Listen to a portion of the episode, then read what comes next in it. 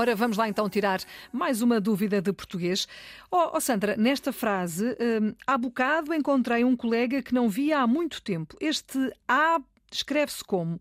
Com H ou sem H? Boa dúvida, Filomena. É curioso porque na frase que tu apresentas nós temos dois A com H. Ah, olha, já disse. Uh, o há bocado com H e o há muito tempo também com H. Acabei de revelar Exatamente. até antes do tempo. Eu referia-me referia ao há bocado. Há bocado. Há muito tempo. Depois também, também é uma questão, sim. Mas olha que o há bocado eu, oh, Filomena, eu acredito que há muita gente que tem dúvidas. Ah, será que é com H? Ok, há então bocado, então vamos lá. há pouco. É, vamos lá. Ambos com H, já agora. O há bocado e há muito tempo, ambos com H. E eu vou enunciar a regra que eu vou procurar ser breve e clara. A forma verbal A com H tem dois significados possíveis. Um significado existencial, em que eu posso substituir por existem, por exemplo, uh, neste estúdio há eh, oito microfones, existem oito microfones. Uhum. Portanto, o há de existem, fácil aí. A dificuldade é com o segundo significado do Ora, há, que é de é. tempo. É. Há quanto tempo é que não gravávamos o nosso programa, Filomena?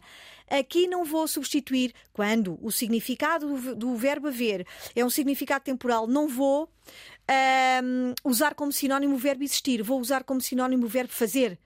Faz quanto tempo não gravávamos? Uhum faz um bocado de tempo. Ora, há bocado eu tomei um chá com a Filomena, ou tomei café contigo. Já passou um tempo, não é? Já passou um tempo. Portanto, o A de tempo, o A com H, quando expressa tempo, expressa um valor passado, durativo para o, para o passado.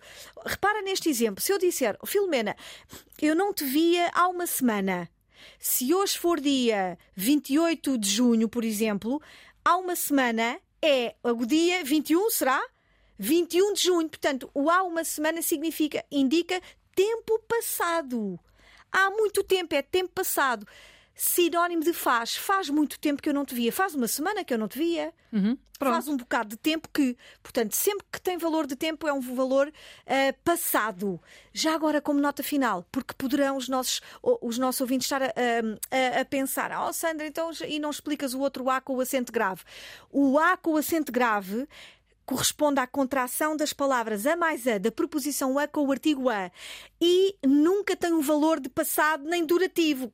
Se eu disser ou logo à tarde vou às compras, logo à tarde vou à farmácia, à tarde não é passado, é futuro, é um ponto no tempo. O A com o acento sem uhum. H é um ponto no tempo e não é passado. Não tem valor de tempo, não sim. tem valor de passado, tem um valor bem. até de futuro, vou logo à noite, logo à tarde. Muito bem, está então explicado. Neste caso concreto são as duas com H, há bocado e há muito tempo.